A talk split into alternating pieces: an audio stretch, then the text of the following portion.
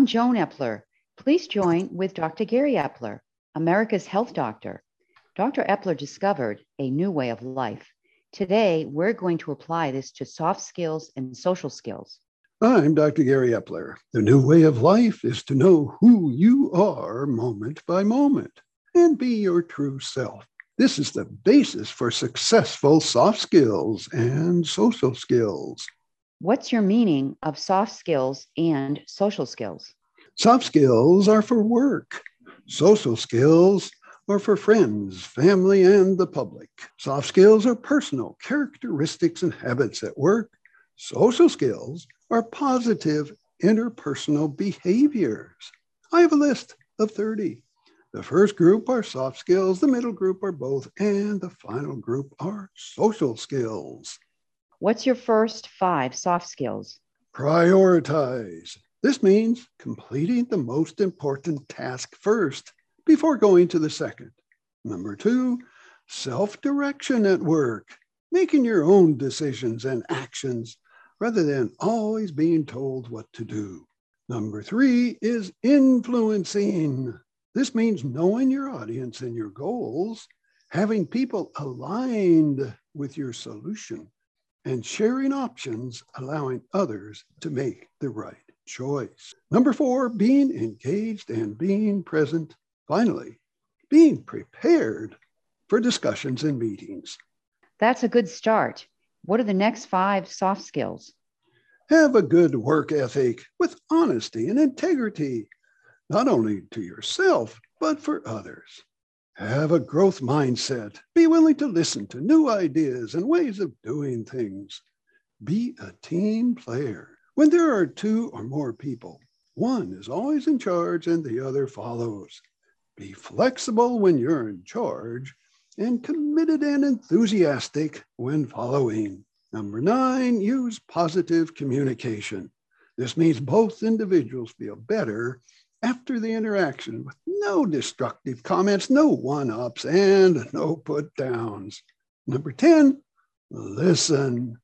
Let people finish talking before you talk. What are five more skills? Be your true self, which gives you instant trust and likability. Make immediate decisions at work and at home so everyone can move forward. Take total responsibility. It feels good and gives you strength and impact. Learn to take the consequences for bad outcomes, fix them fast before they cause damage. Have unwavering commitment.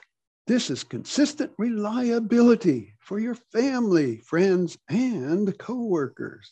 Number 15, have empathy. Consider the other person's situation. What are physical attributes for these skills? Have a strong posture. Have a genuine smile. Delay a second. Have the smile come from the heart. Be in control of your physical emotions at work and in public. Be adaptable to all physical and social situations. Have resilience. What's a strong posture and why is this helpful? Posture is important for your health and positive interaction with people. Stand tall with chin straight, eyes forward, back straight by gently squeezing your shoulder blades. Have your palms out with no clenched fists or folded arms.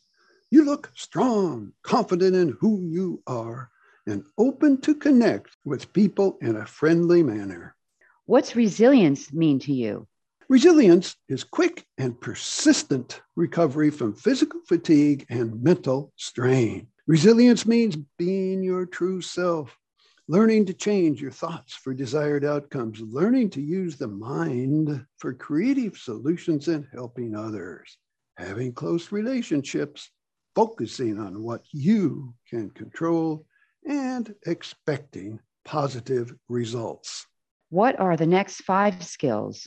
Number 21, not saying something negative after saying something positive, not making others feel vulnerable or weak, and not asking personal questions, ignoring mistakes or accidents of others without a negative comment, putting others first, and don't eat out of a bag in an elevator. Could you give an example of saying something negative after saying something positive? It's a habit. People don't even realize they're doing it. For example, saying enjoy the party and then saying don't stay out too late. Or after thanking someone, the person replies with my pleasure, which is a pleasant response, leaving you feeling good. But then the person says, just doing my job. That eliminates the good feeling immediately and leaves a negative feeling thinking about work. What's an example of making people feel weak or vulnerable? You don't want to make people feel bad about themselves. No need to ask personal questions. It's using cliches, outdated sayings, or being impatient with your friends and family or in public. For example, someone's annoyed at you while in a grocery store line. They're fidgeting and sighing and telling you to hurry up. Another example is honking at someone trying to make a left turn. This is dangerous and could cause a serious accident. What are the last five skills?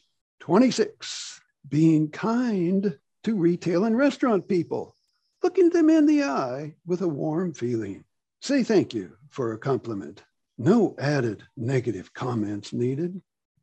Use the words you and yours, not I and me.